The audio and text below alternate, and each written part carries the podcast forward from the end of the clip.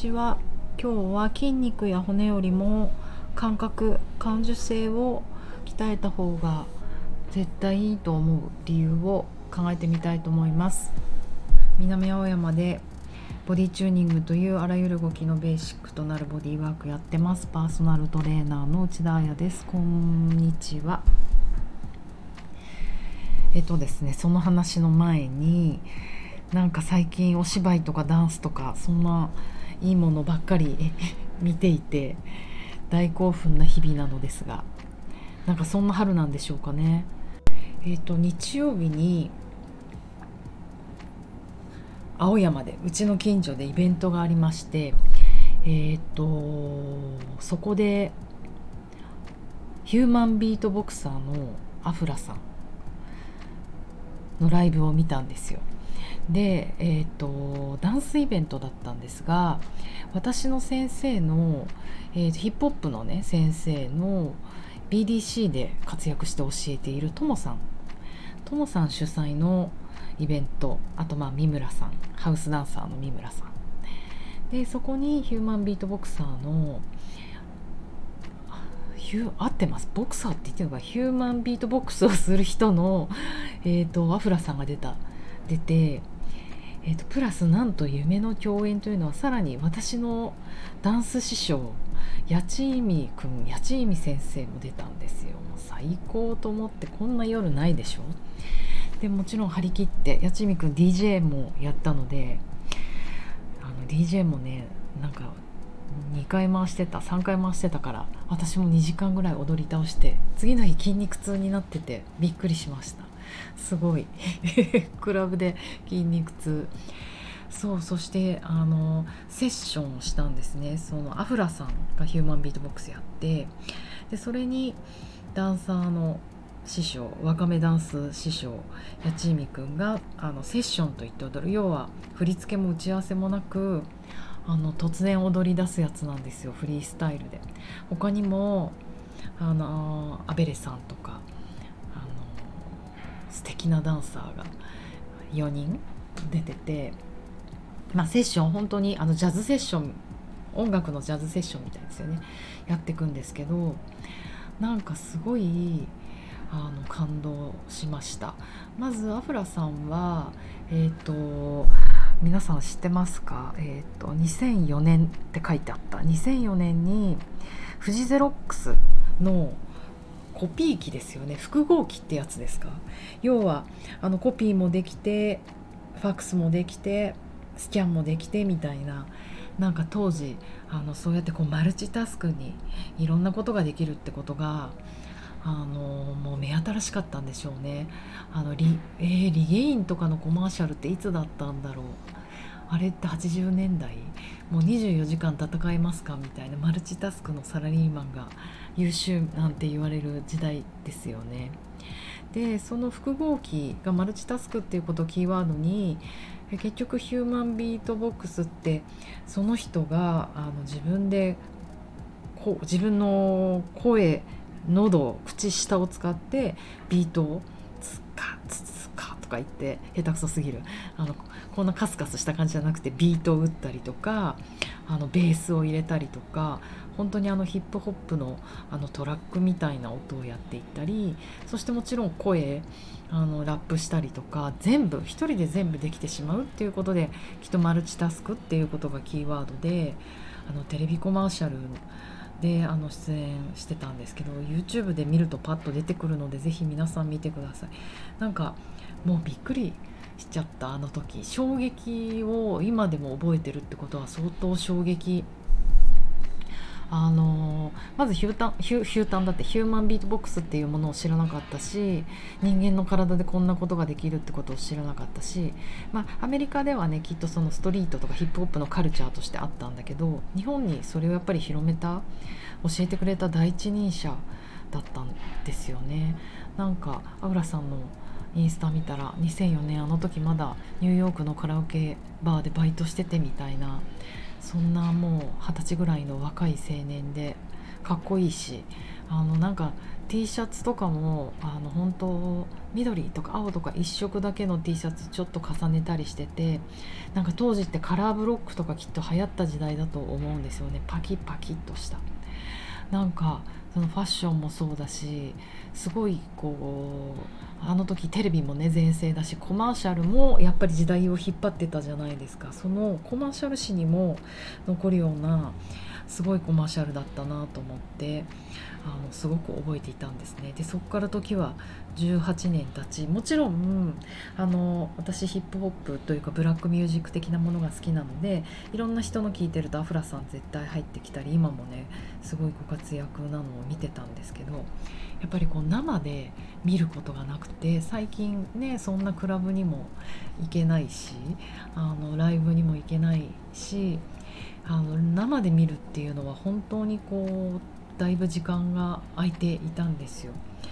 でそれを見て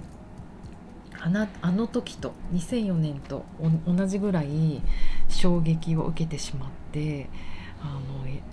うんすごいなって思いましただってやっぱりこれもまた18年かっていう多分時の流れにも結構やられてしまってだってあの複合機あの会社の中央にドーンと置いてあるやつですよね。私も編集者やってたので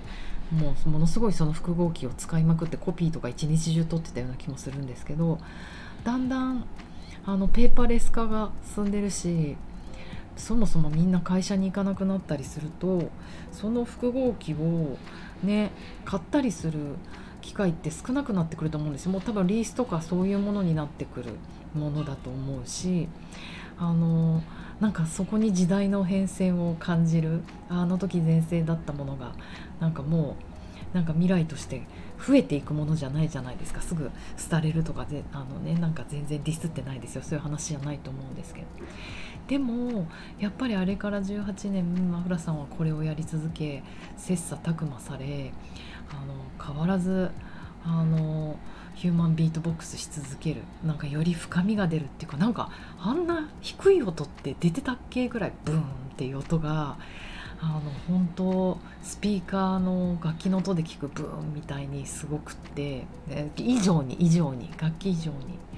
すごく感動しました。まずこの18年間切磋琢磨され続けてることっていうのに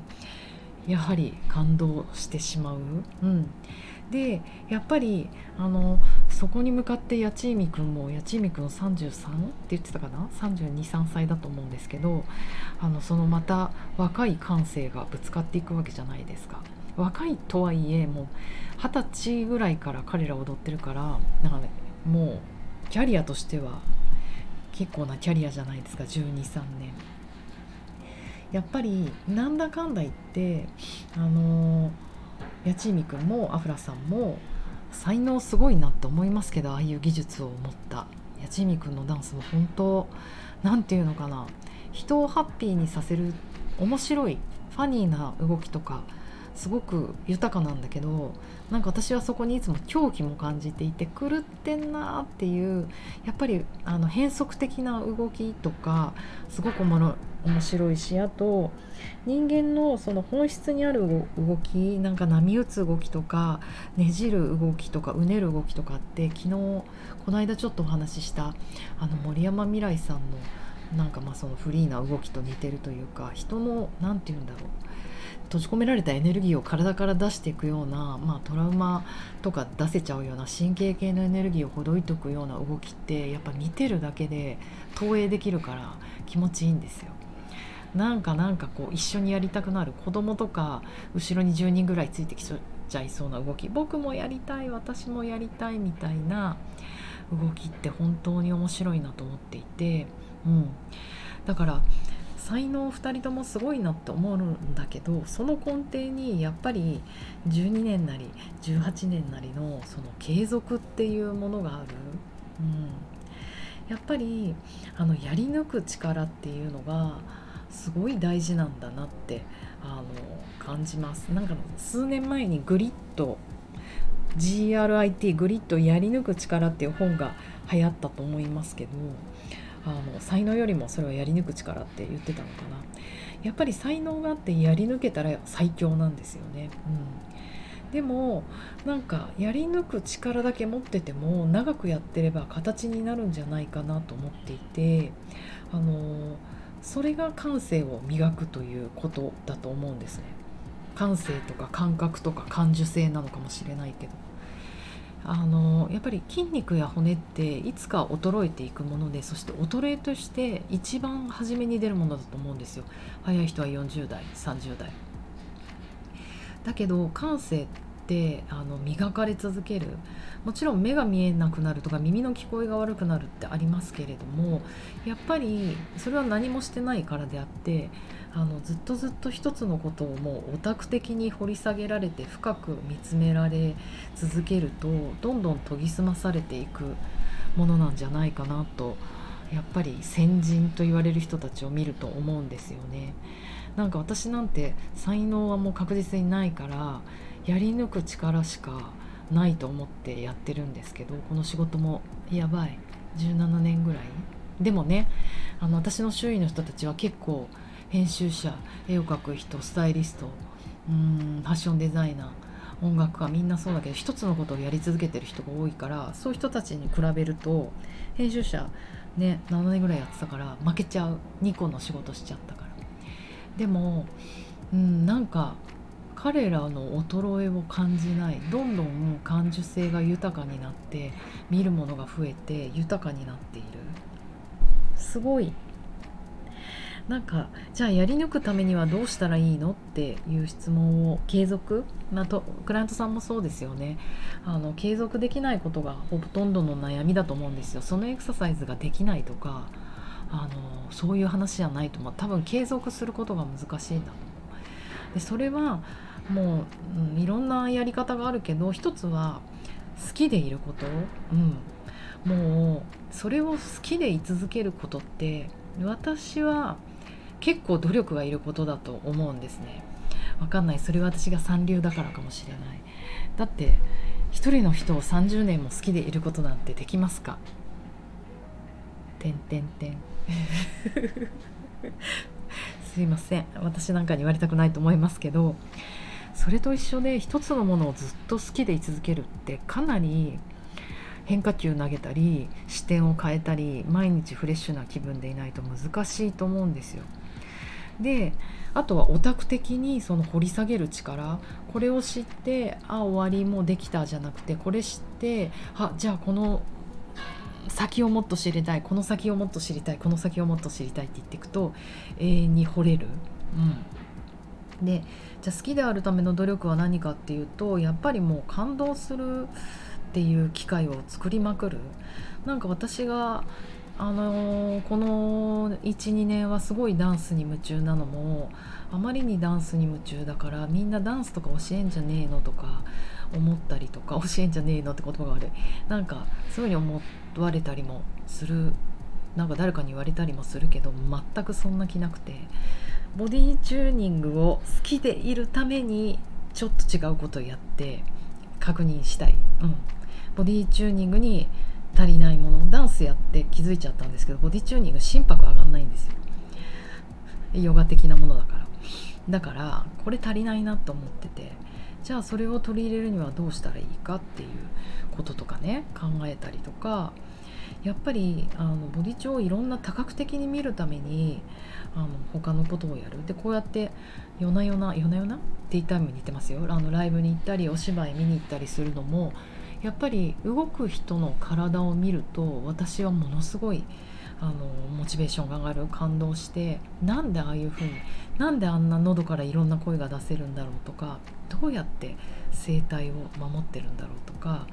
うん。声の出し方よりもやっぱりリズム感の取り方とかどんな音が聞こえてるんだろう。まず声を出す前に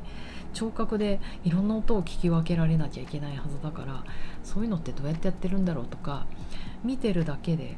あのなんか勉強にある八千美君のあの長い手の動き方とか、うん、でも手が動いてるように見えて実は一番体の軸が動いてるんだけど軸っていうか体幹ですね。